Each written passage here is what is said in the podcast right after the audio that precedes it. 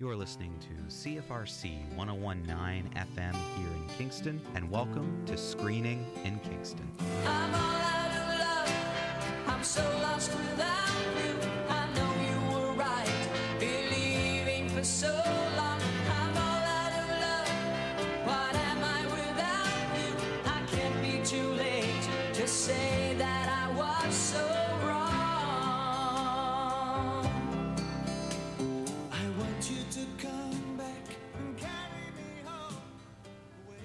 So, every once in a while, I have a realization that I've done something horribly, horribly wrong.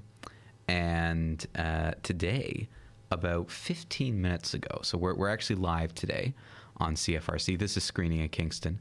This is a live show. And uh, I realized about 10, 15 minutes ago that uh, Taylor's not here today. Uh, and she did tell me that. She absolutely did. This the the fault of what you're about to hear is um, 100% on me.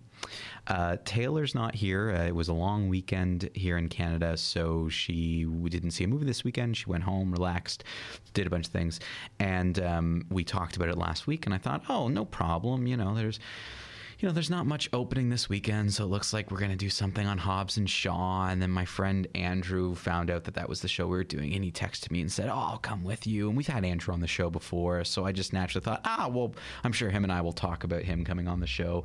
I didn't do that either. Um, so here we are, uh, live at screening in Kingston, and it's me by myself because I forgot that Taylor wasn't coming. Didn't really think about it and thought, oh, it's going to be fine. We do a million of these shows now. Um, no problem. So I'm sure Taylor. Um, Wherever she is right now, if she's listening, has some some choice words and thoughts for me. I'll use small words that you'll be sure to understand, you warthog-faced buffoon. You stuck up, half witted, scruffy looking nerf herder. all very uh, well earned by me. Um, and even even though you know you'd think, okay, well, you know, you're someone who knows a lot about movies. You reviewed Hobbs and Shaw. There's lots of fan questions actually this week, so there's lots of things that we can talk about um, coming in the show. But uh, you know it's it's always different when you have that dynamic of someone else who saw the same movie because you can talk about especially this one. This is one of those movies for the Fast and the Furious presents Hobbs and Shaw that I was thinking, wow. Um, this is going to be an interesting one to talk about, uh, but I'm here alone, so you know it. It was one of those situations where my brain just decided to turn off. My brain turned to me and said, You are a sad, strange little man, and you have my pity. Farewell. And again, that's that's what happened today. My brain just turned off. I didn't know what was going on. Completely forgot that I had to do the show.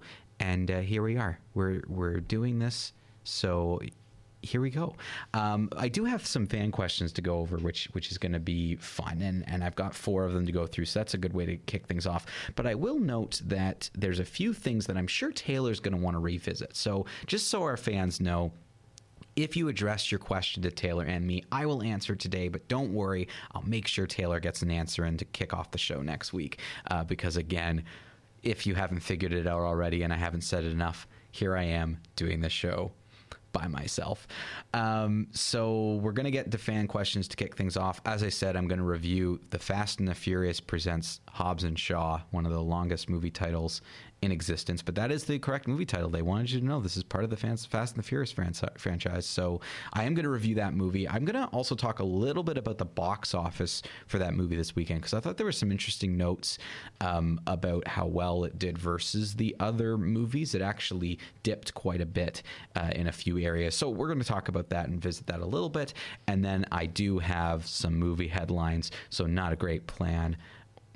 Mike only edition, we'll call it, uh, is happening today as well. So we'll kick things off with fan questions. There is one fan question that is a bit of a serious topic. So because I started this show in a very non-serious way, we'll we'll save that one for the end. So this is a good time to to hear from Erica, who asks between Mike and Taylor, who is Hobbs and who is Shaw?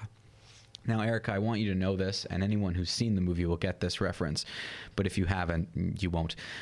Uh, you have to understand that I'm neither Hobbs nor Shaw. I'm the guy behind the glass when those two are fighting, saying, "I don't want to go in there."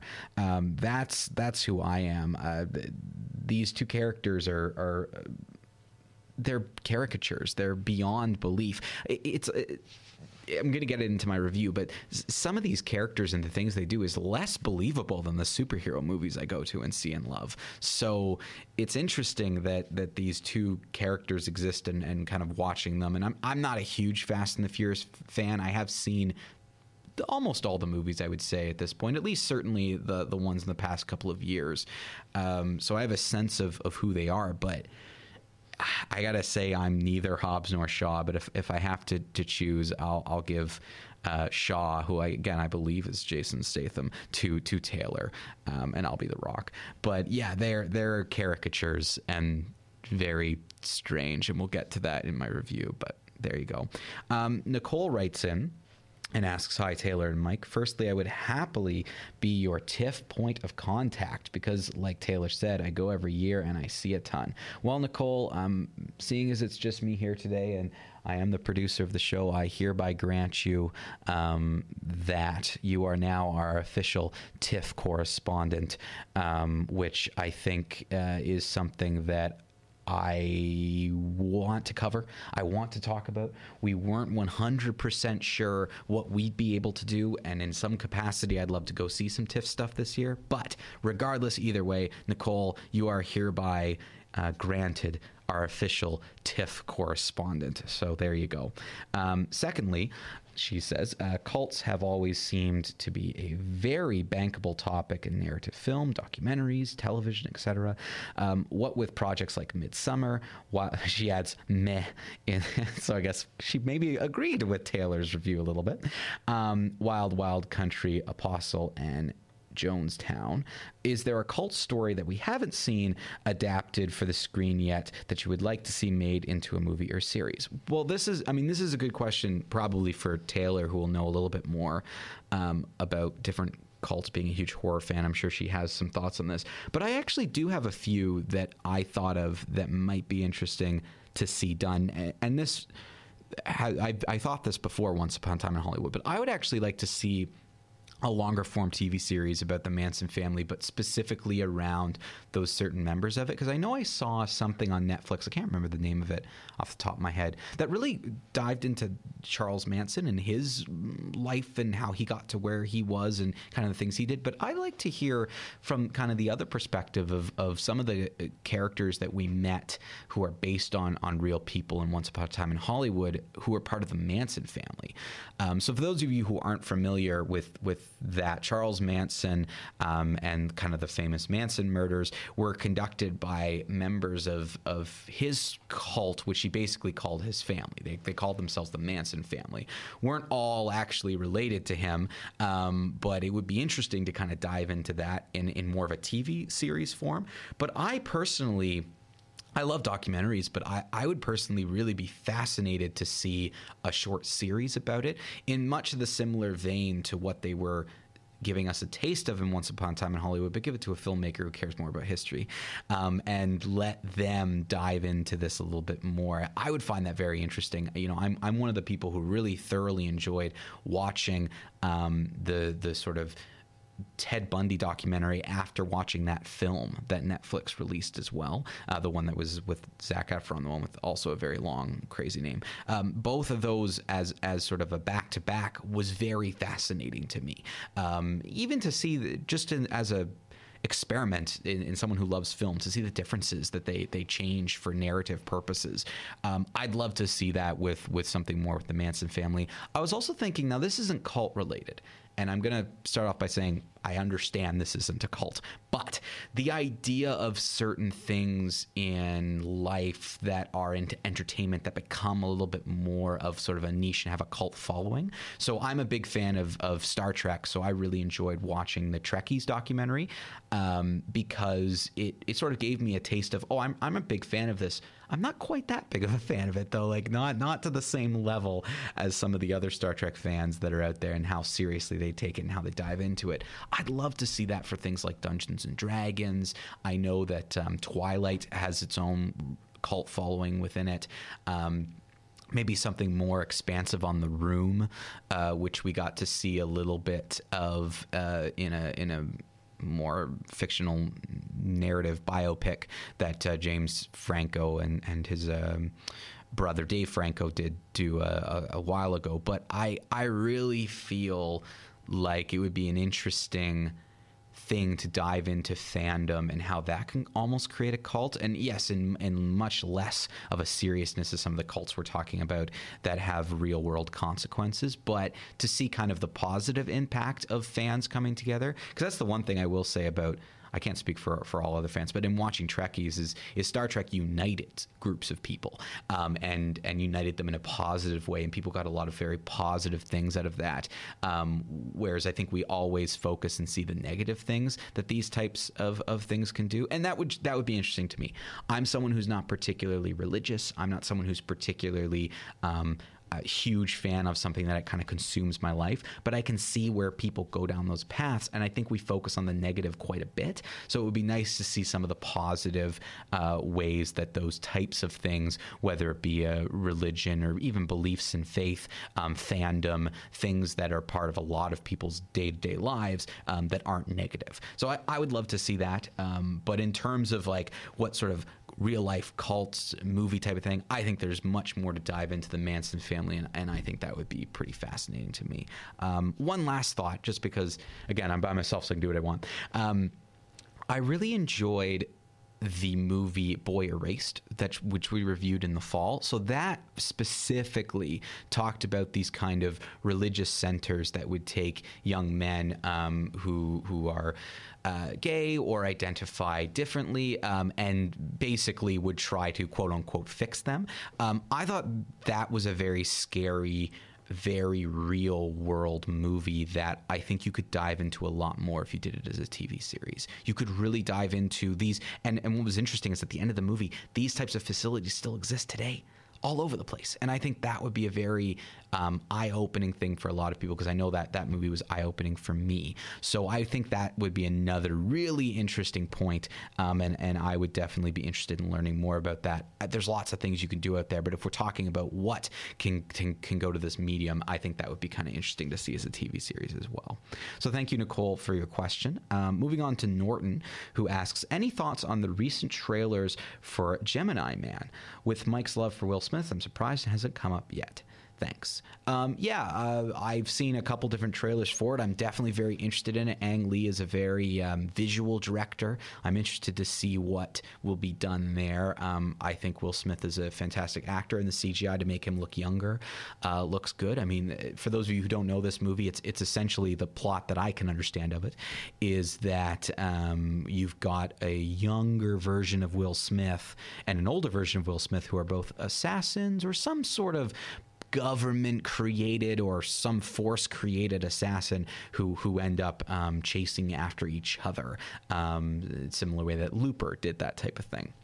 But to me, what's interesting about this movie is it's it's clear there maybe it's a clone type of thing. It's some sort of clone of of a younger Will Smith and older Will Smith. So they use the CGI to make Will Smith look younger, um, kind of like he would have in his early twenties uh, in the '90s. So it's that it's a very interesting movie for that standpoint, and and all the trailers have actually looked quite good. And I think Ang Lee's a Ang, Ang Lee is a fantastic director. Um, Life of Pi is where I think most people um, will know will know some of his work. So yeah, I'm definitely interested in it. I've seen the trailers. I'm fascinated. Um, I have no idea what this movie is going to be like because it did kind of come out of nowhere. I was I didn't know it was happening.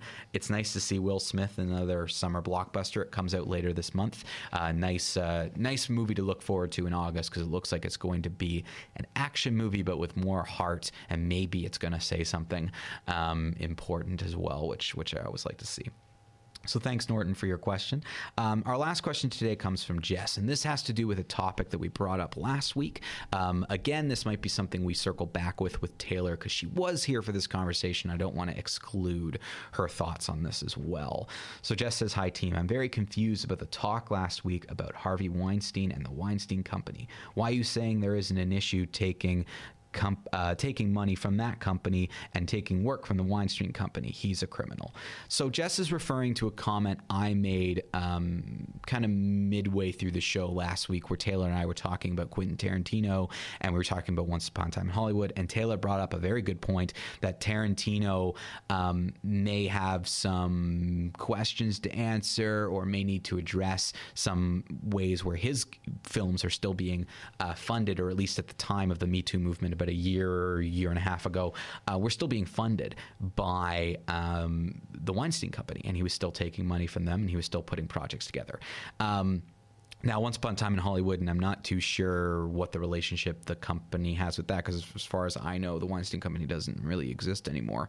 Um, but anyway, the point that I brought up, and I think the thing that Jess is asking, because I, I think this is specifically pointing at me as to why am I saying that we shouldn't take issue, or there isn't an issue with taking money from that company. Well, the, the point I was making was there is a massive difference between Harvey Weinstein and the Weinstein Company. Now, even though that may seem hard to understand, it, it, especially because he founded the company, and I'm not saying he wasn't a big part of it. He was. What I'm saying is, is the Weinstein Company had grown to a point where there were massive amounts of producers working within the company. So imagine most companies, you would see some sort of a hierarchy. Yes, Harvey Weinstein is at the top.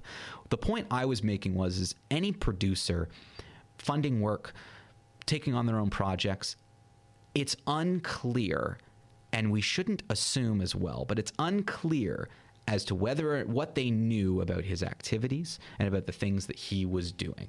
Think of it in your own work. How many of you right now know what your managers do every single day on a day to day basis?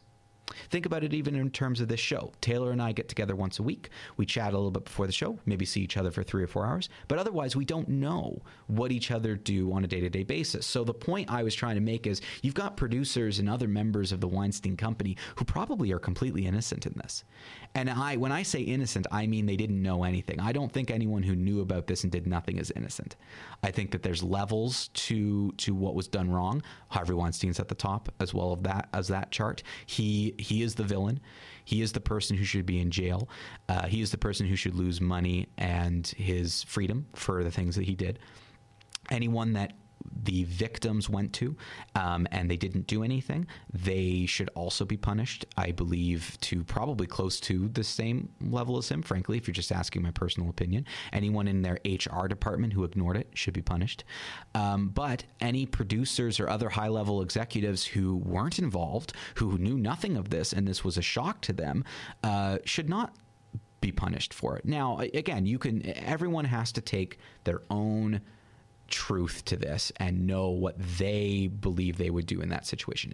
A lot of people will would feel completely justified in walking away and having nothing to do with that company, and that is 100% fine. And there's no problem with that. And frankly, if that's going to make someone comfortable, that's fine. Um, but there are lots of producers who probably went and struggled for work, probably went and needed to do something else, and the whole company folded because of his actions. Now, a lot of those people will bounce back, and smaller companies did pop out of the Weinstein Company. So so it's not as though that that's that's a big deal. But should um, you know, I can't name another, but Kevin Smith is a good example. Should Kevin Smith, who is a producer and director with the Weinstein Company forever, should he also be held responsible for the actions of Harvey Weinstein? And my answer to that is no. If Kevin Smith funds a movie and produces it and actually is innocent and didn't do anything, then he he he's not at fault here. Kevin Smith didn't know what Harvey Weinstein was doing on a day-to-day basis. He had no idea.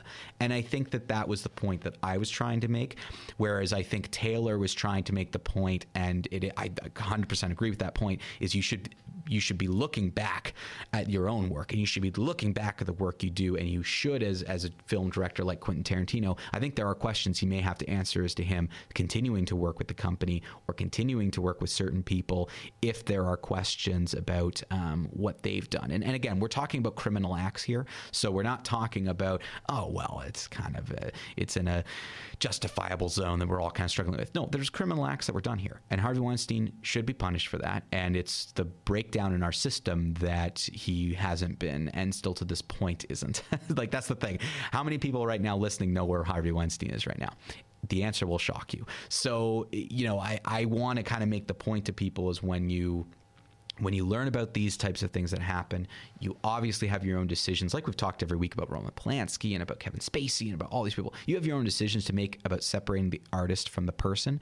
But in this particular case, I think it's dangerous to confuse the actions of an individual with the actions of several individuals or a company. To me, the people who are at fault here are Harvey Weinstein, every single member of the HR department, everybody who knew that something was going on and didn't do anything, and that includes Brad Pitt who a lot of people will say, "Oh, Brad Pitt did a great thing. He he stood up for Gwyneth Paltrow and threatened Harvey Weinstein."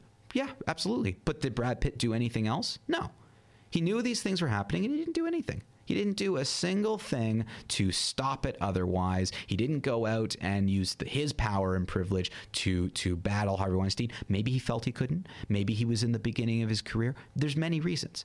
That's kind of the point that I'm trying to bring up is if you're to if you're to judge everybody on a blank on nothing, well that's that's where we get into trouble. Look at the evidence that's out there, try to get to know and understand the situation and know you yourself what you would do. So to Jess or anyone else out there, if you don't want to support a single movie from this point on that has ever had anything produced from the Harvey Weinstein Company, and, and in any way, do, doesn't matter. Future people who worked with him in the past, you're never going to buy a DVD again. That's fine.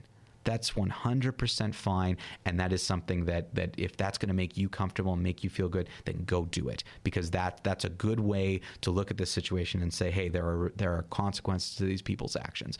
But don't blame every single person involved in that company when there were lots of people involved who I'm sure had no idea what was going on because I don't know where, and like Taylor doesn't know where I am every day. She doesn't.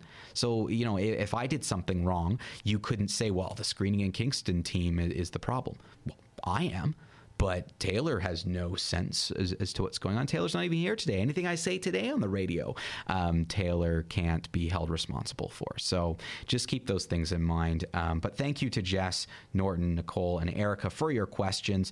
Again, if you want to contribute to Screening in Kingston, it's really easy. Email us, screeninginkingston at gmail.com. Find us on social media. We have Twitter, Facebook, and Instagram. Send us a direct message, comment on something. We don't care. We'll find it um, and ask your questions and we will answer them on the air. Um, another interesting point that I wanted to bring up that I, that I just thought about in terms of um, in terms of companies and and and looking at uh, looking at different movies that, that groups produce. It's interesting that that this day and age. I, I think it's a good thing. People are becoming more self aware of who directed, wrote, um, and produce projects. And I think that that is really important because um, when things like this happen, you're you're blaming and looking at the right people, not 10, 15 years ago. People went to movies because it's like, oh, it's the newest Tom Cruise movie or it's the newest Tom Hanks movie. When in reality, actors, unless they're producing it, have only really the the end part of the job to do. They come in and they do do the acting and then they leave, but they're not involved in editing and, and production process and writing and that type of thing.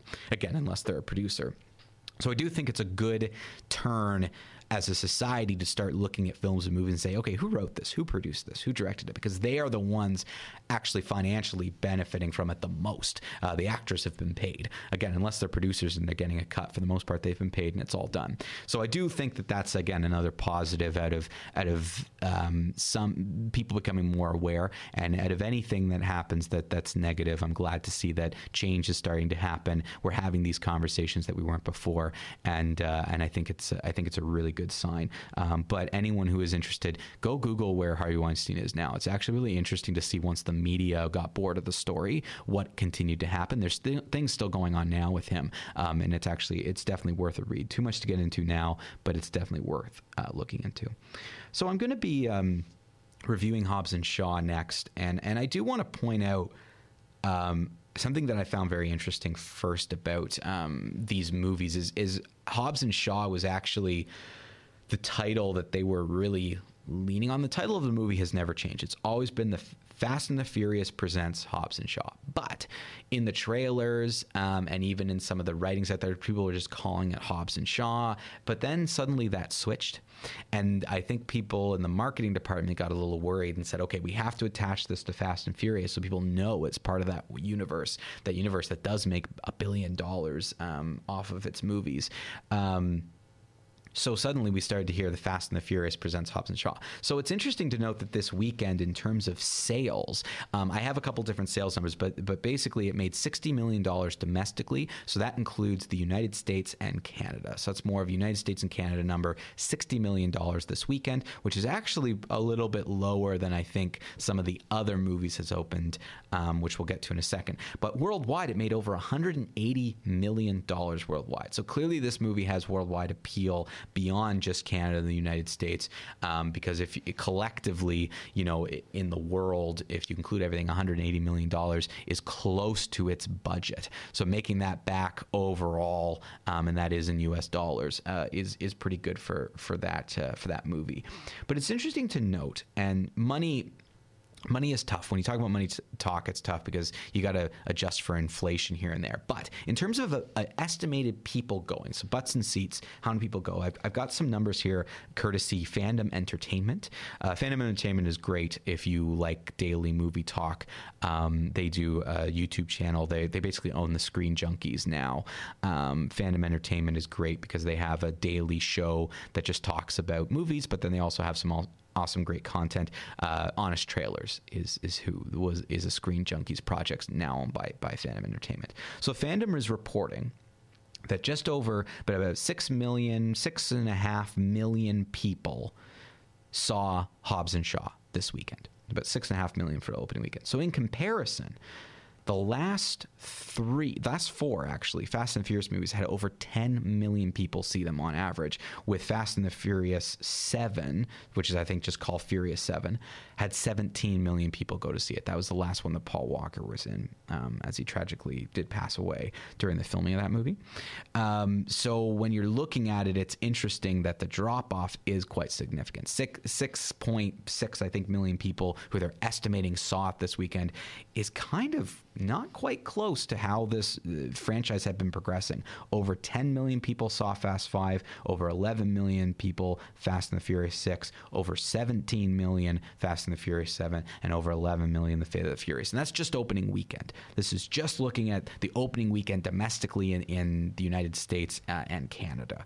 So it's interesting that the, you saw quite a bit of a, a drop uh, that number is very close to the first Fast and the Furious movie, where they estimated about seven million went to see it. And again, it's interesting that these these little one-off movies that seem to come off franchises star wars started doing them as well don't seem to do quite as well as as franchise movies but they're trying to bank money off of this. Um, and it's interesting to see will they actually do anything else with this franchise? I mean if it makes a little bit of money or breaks even or makes a little bit of money they probably will. But uh, it's interesting to note that the numbers are quite significantly lower than than previous movies as maybe fan interest in who's interested in seeing these movies so getting to the review of Hobbs and Shaw. Um, as I said, I went with my friend Andrew, who we've had on the show quite a few times, um, and he's definitely I would describe a Fast and the Furious fan. Um, and I one of the things I really liked about what we did last week. There's two podcasts out about Once Upon a Time in Hollywood. Is Taylor and I chatted, and that was chatting with someone who's not a real Quentin Tarantino fan, as you all heard, and then meeting up with Andrew, who is a real Quentin Tarantino fan, and kind of getting their both their perspectives, and I'm kind of somewhere in the middle. Um, for this, it was interesting because him and I could talk as someone who's not a big Fast and the Furious fan, and someone who really is. Um, but I think we both came out of this movie with similar feelings. So I'm gonna I'm gonna dive into my review and thoughts, and then we'll kind of get to some other stuff at the end. So Hobbs and Shaw is really just an action movie. Uh, you, you can't really give it much more credit than that, which again, I'll, I'll kind of touch upon what I mean by that. But basically, it's just a popcorn summer blockbuster movie at its at its core. Um, the heart that exists in this movie is super cheesy. I don't think there's a lot of redeeming qualities to it as as what it actually presents itself as, but it is fun at times, and I will give it that credit. Very similar to how I felt coming out of Once Upon a Time in Hollywood. There were moments in this movie that where I was I was entertained. There's moments in this movie where I laughed.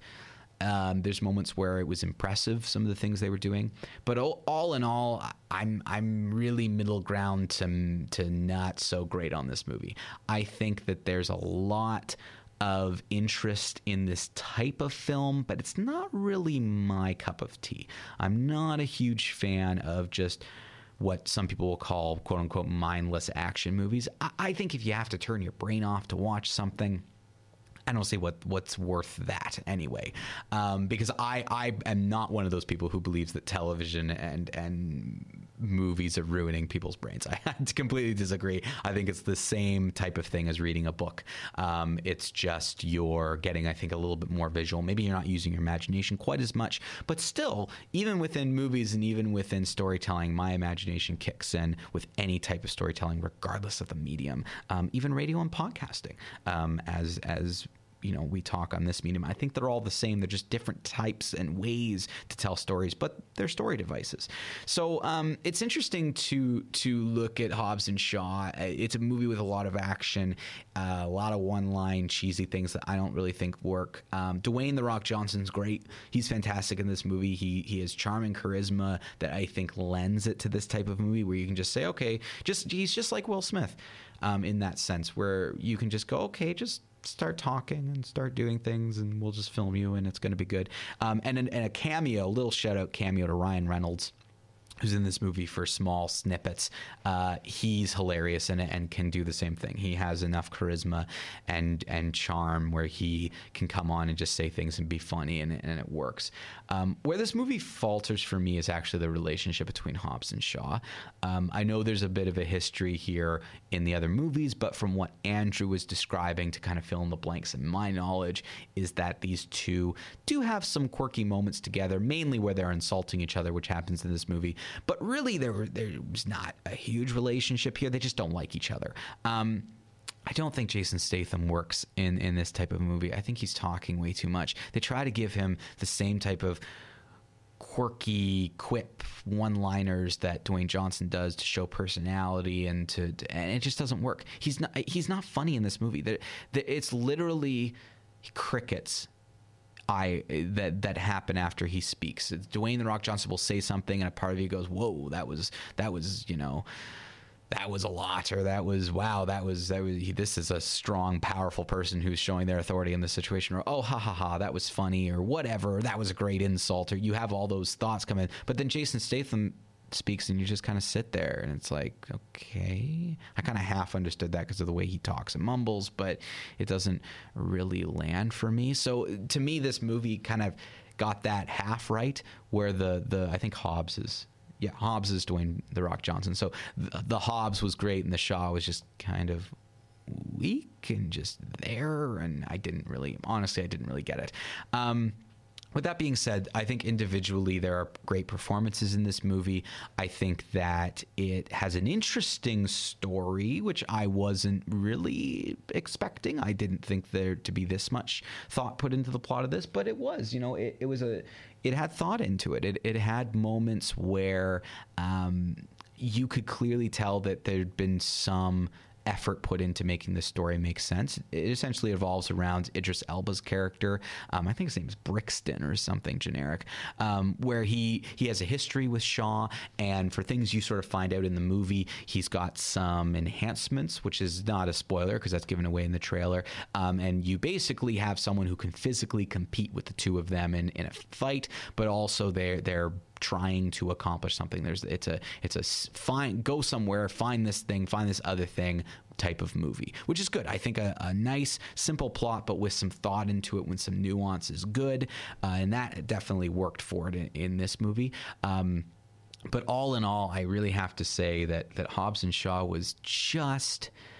a really can, the only word I can think of is lame. It was just a lame movie. It just wasn't very interesting. It had little nuances where I'm like, oh, I'm a little entertained. Oh, that could be interesting, but didn't really go anywhere with it. I didn't think Idris Elba chewed the scenery or did anything special. He's a great actor, but he just kind of was there and did his thing. And everyone in this movie was functional in what they were supposed to do. But I just don't think there's enough here to to really elevate it. Um, it it had moments and flashes where it was exciting, but then again, these just dumb lines will come out or things that don't make sense, and it just doesn't work. It the comedy didn't really land for me in some spots, um, so it was just a mishmash of a movie. And so whenever we get into one of these situations where this movie is just all over the place. a little bit of this, a little bit of that, a little bit of this. I always give it a stream it, which is what I'm going to do for for the Fast and the Furious presents Hobbs and Shaw. For me, this is a stream it. It is the type of movie that you should just watch on uh, at home if it was on i used to watch a tnt and and that type of thing. If, if it's just on television on a saturday or sunday afternoon and you flip it on whatever it's it's not going to hurt anything. It just kind of exists. Um, but uh, i wouldn't rush out to see it unless unless you love these types of movies and you're a fast and furious fan. Because if, if you love these types of movies hey there's you can go in you can go into it and get something out of it and, and you probably will enjoy it. But all in all, it's middle ground for me. I have to give it a stream it. Um, I don't think it's as egregious as a skip it, where there's nothing good out of this movie. There's there's lots of fun here. Um, Dwayne Johnson's really good in it. Um, Ryan Reynolds, as I said, is good in it. Vanessa Kirby's okay in it. Um, you know, there's there's enough here to, to to keep your interest and keep you entertained here and there. It did feel very long. I will say that. I was very shocked when I came out of the movie and it was just over two hours. I thought it was two and a half easy from sitting there. So they could have easily made this a 90 minute movie, and I think it probably would have served it better. So for me, Hobbs and Shaw is a stream it. So something I want to quickly go back to is just talking about kind of these types of movies and, and the idea of and I think we've said it on the show and even I say it all the time. It's like, oh, it's nice to turn your brain off every once in a while. What I mean by that is I think it's nice to kick back and relax, but I actually don't agree with the idea of you should just shut your brain off and watch something and let it sort of flow over you. I- don't think that's an effective way to, to do anything personally. But I do think that this movie has that quality of, oh, you can kind of just try to sit back and enjoy yourself and you don't have to like yes there's plot holes and there's little things but the point of this movie is the action um, and the the kind of like holy you know moments where things happen and you're like what? Dwayne the rock johnson's holding down a helicopter with his bare hands. Wow that's cool. But for that for some people that really lands. For some people it doesn't. I'm the type of person that i, I need a little bit more to it when Captain America did that and in Civil War, I felt like it was a different moment because of the story that's going on. So I almost forgive that moment and also he's a super soldier but anyway we'll get back to that later. But the the point is is that i feel like they are very different and i just don't want to confuse the two. I don't want to sit here and say well the fast and the furious hobbs and shaw is the same as avengers endgame. They are not the same it's not even remotely close. It's not even the same category. Superhero movies can go way beyond your blockbuster movies in terms of the heart they can give, in terms of the characterization they can give, and and frankly, so can action movies. There's a great movie I saw last summer. I think last summer, or the summer before, called The Man from Uncle. It's based on a TV series, and I actually really enjoyed the movie. It was a just an action movie, very similar to a James Bond or a Jason Bourne or a Fast and Furious. Whereas mainly an action movie, a little bit of spy, set in a period time, so it was kind of interesting in that sense. But I thought it was just good fun. It was a fun movie, but it had heart, it had meaning. It had things within the writing where you felt like, oh, you know, these characters are growing and showing me something, and it's an interesting story, and there's things here. So I'm not against these types of movies. It's just I want to see a little bit more. I want to see it step outside that laziness of, oh, well, you know, nobody cares. We'll just write in this line and it doesn't matter. Um, which is another point of things I didn't like about the plot of Once Upon a Time in Hollywood. It seemed lazy. This movie just seems like sometimes it, it was a little bit lazy when it, it probably could have been a, a little bit more. So those are some of my thoughts just on genre movies like this in general. But again, if you enjoy these types of movies, I think you'll get something cool out of Hobbs and Shaw, and you'll probably enjoy it. Um, but all in all, I have to give it a stream. It um, not quite my my tempo, but uh, hey, uh, if it's yours, then then that's great. So we've got time now to get into some movie headlines. I collected these, so they won't have the same Taylor flourish, but uh, let's dive into Not a Great Plan.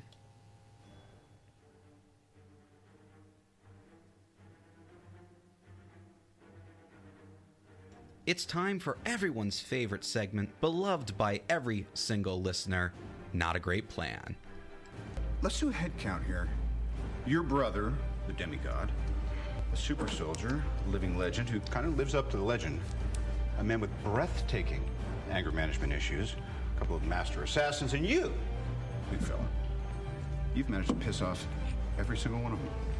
That was the plan. Not a great plan. That's right, it's not a great plan, where we take a look at headlines in current movie news and see what Tony Stark thinks of them. Here's our first headline.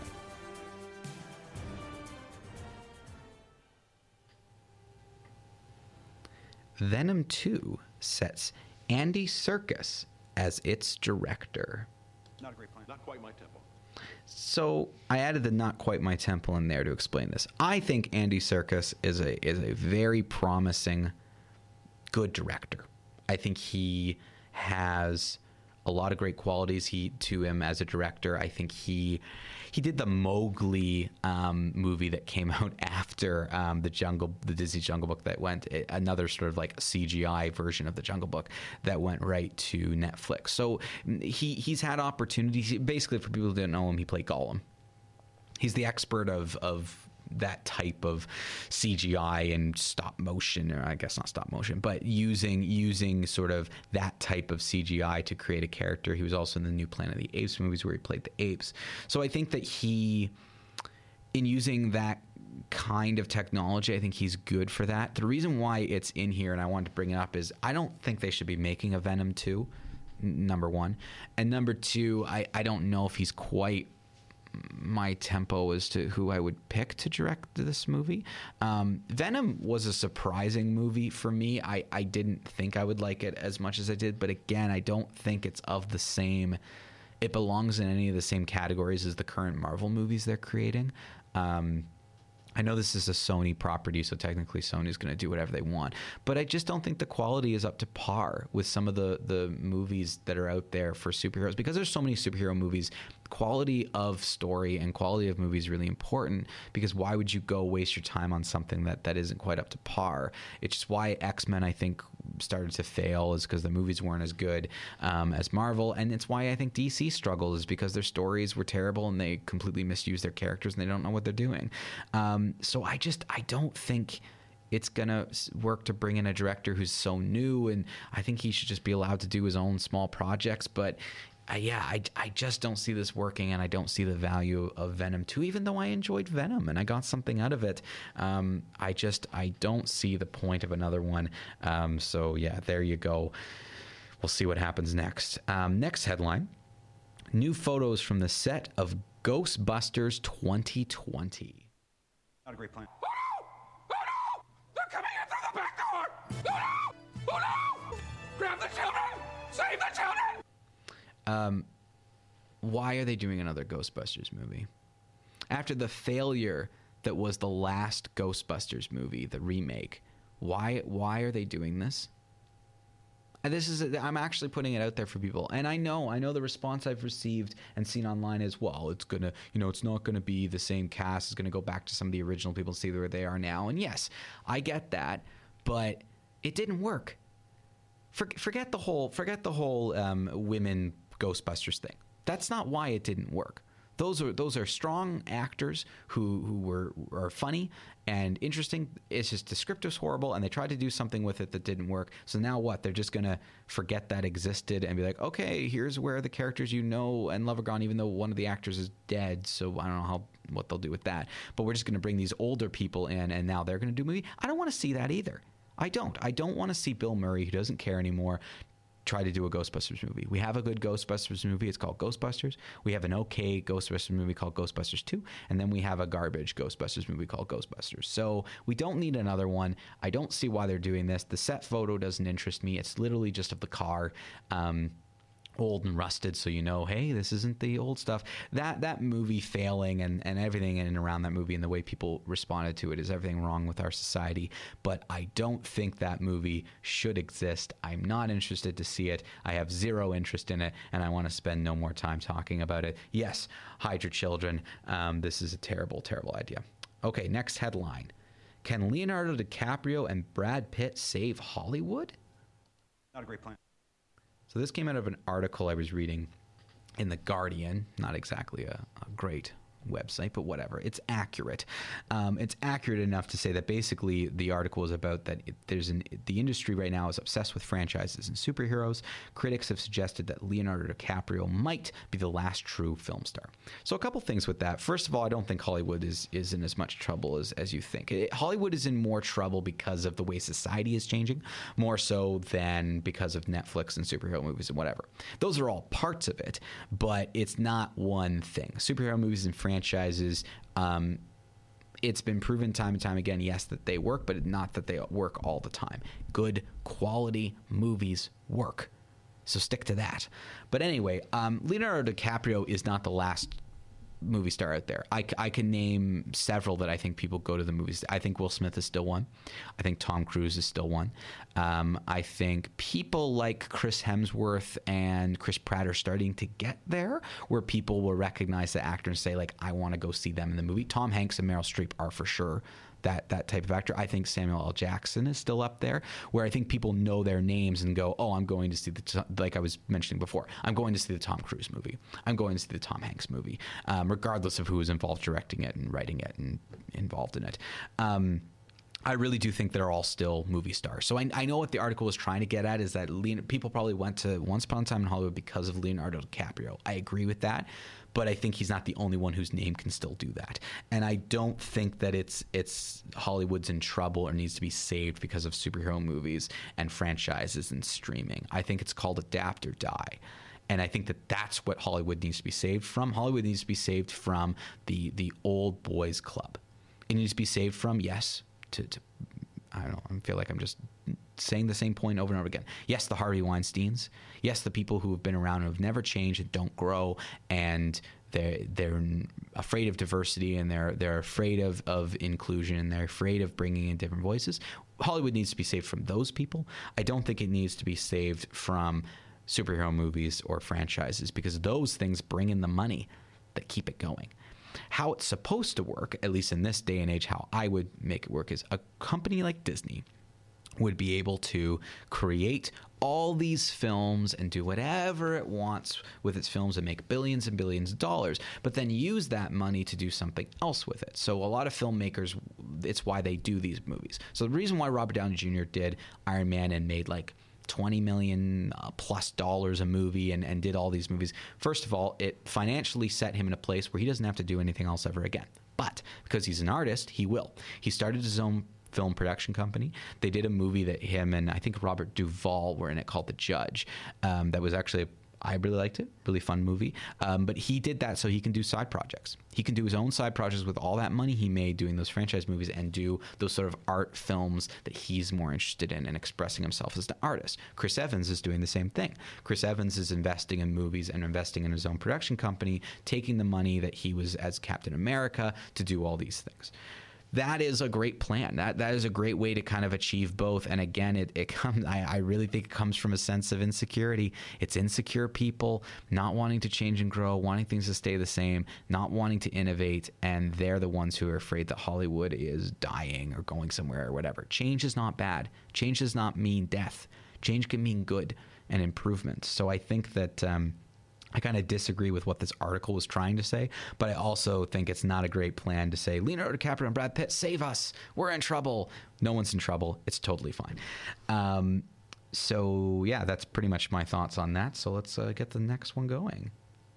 Avengers Endgame producer wants Oscar attention for the blockbuster.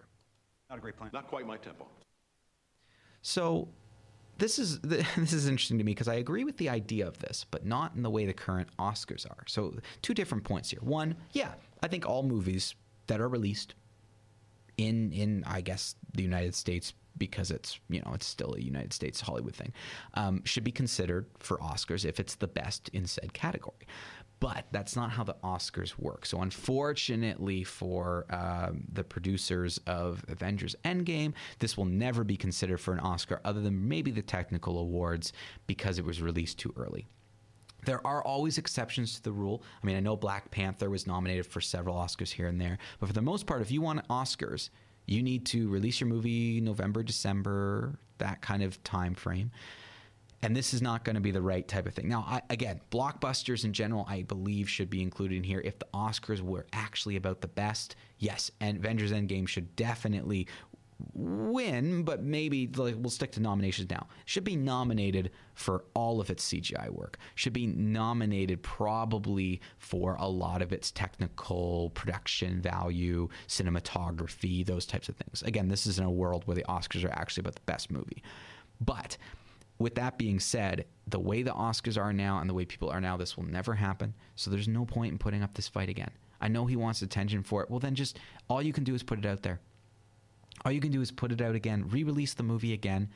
Uh, they just re-released Avengers Endgame a month after it was released the first time. Why did you do that? Why not wait till November and re-release it and do an Oscars campaign and take it seriously instead of doing this where people just sit around whining about oh well blockbusters aren't uh, given opportunity. Sure that's true. And we're not set up to do that and we don't respect blockbusters the way we should. But this movie is never going to get the attention you want it to in its current iteration. So why not try to play the game a little bit and get it in there and get it considered and get it in the attention so people can't ignore it. So they have to watch screeners and they have to be you know included in that conversation.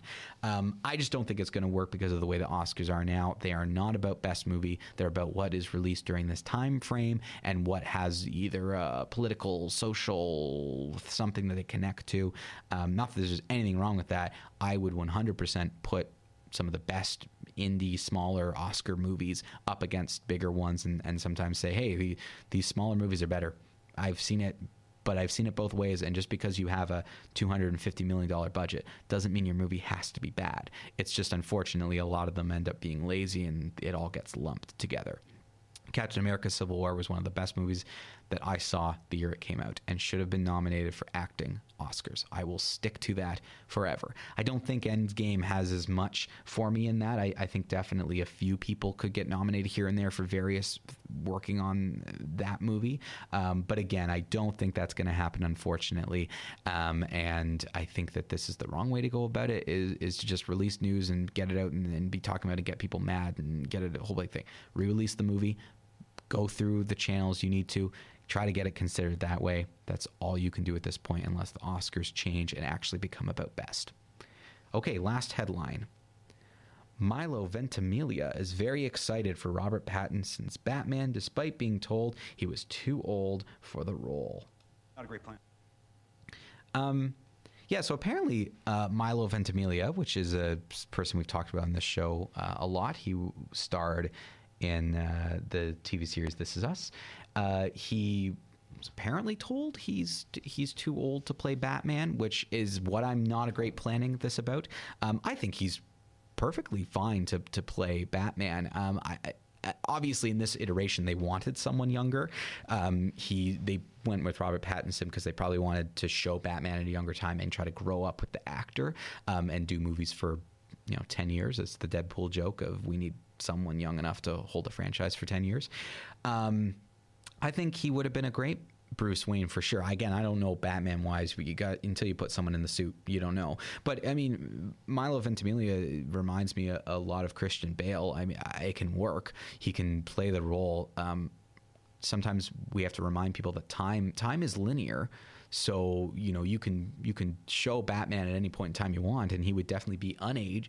That is close to Milo Ventimiglia. Probably he was told for this particular movie he's too old for what they wanted, but I don't think uh, he's too old to ever play Batman. I think that would be a, a ridiculous statement. Um, I think that. Uh, he would he would have made a good Batman. He would have made a good Bruce Wayne for sure.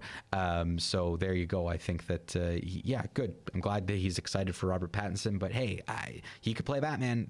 It's not out of the realm that you could play Batman later. So you got to kind of watch that. But uh, I'm again bat, get a little Batman update in our show every once in a while is totally fine. I know people are still not happy with Robert Pattinson, uh, but uh, I think uh, I think we're going to be fine. I think it's going to be a, a different take, but an interesting one.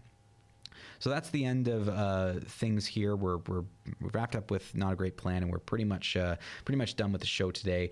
Um, couple just quick housekeeping things. I do want to give another shout out to some of the other programs we've done in the past week. Andrew and I sat down and did a little Quentin Tarantino talk uh, that we released as a special podcast. So that's only available through our podcast network. You can go through the podcast.cfrc.ca website, or you can find us at Screening in Kingston anywhere you find podcasts. Um, Andrew and I do about 45 minutes to an hour talking about Once Upon a Time in Hollywood in more detail than Taylor and I got to last week. But we also dive into um, Tarantino's history. We rank his movies. Uh, we sort of discover which ones we liked and, and didn't like and talk a little bit about that. So if you are a Tarantino fan, you might find it interesting. Even if you're not, I think you'll still find something in there for you. So go find that. It's called Tarantino Talk, available through the podcast network. Another just podcast episode I did was out of San Diego Comic Con. I just talked about Marvel Phase 4. So if you really enjoyed this past hour of me just talking, then you would love uh, the, the Phase 4 talks. I talk for about a half an hour and just review all the news out of there, talk about all the Marvel movies that could be coming up. Uh, so little shout out to those two podcasts. If you don't follow us or subscribe to our podcast, go go check us out wherever you get podcasts and get those episodes as well. We're about at the end of the show. Little quick story and shout out to some some friends of mine. I, I've been told by three different friends that they watch this show um, because they, uh, you know, or sorry, they listen to the show and they listen to it right before going to bed and often fall asleep listening to it, um, which I found very funny. And I I said that I might just randomly scream into the microphone to wake them up. I won't do that for those of you who are um, listening, but a little shout out uh, to any of my friends who are falling asleep uh, listening to to this. I hope you I hope you have sweet dreams. Um, but uh, it's very funny. A couple of my friends told me they either clean their house and put this on in the background or they they listen to it before going to bed which i do for podcasts in general not my own. I don't listen to my podcast before going to bed but i listen to podcasts as, as a way to kind of uh, wind the day down and, and fall asleep to listening to it. So i thought that was kind of a neat thing to shout out. Um, let let me know and let taylor and i know next week. How do you listen to our show? Um, is it something that you listen to at the same time every every week or uh, do you listen to it while doing other things which i know is very common for podcasts as well. Um, little shout out to to friends of mine who you know who you are. Um, thank you to everybody for for listening this week. It did not go as poorly as I thought. Actually, we got through this. Uh, pretty well. Go see some movies, as Taylor always says, um, and remember that the screening room um, has a lot of great films on right now. We've reviewed pretty much everything that's playing there, and a lot of them we were very positive about. So uh, go go check that out and go see some movies. You are a sad, strange little man, and you have my pity. Farewell.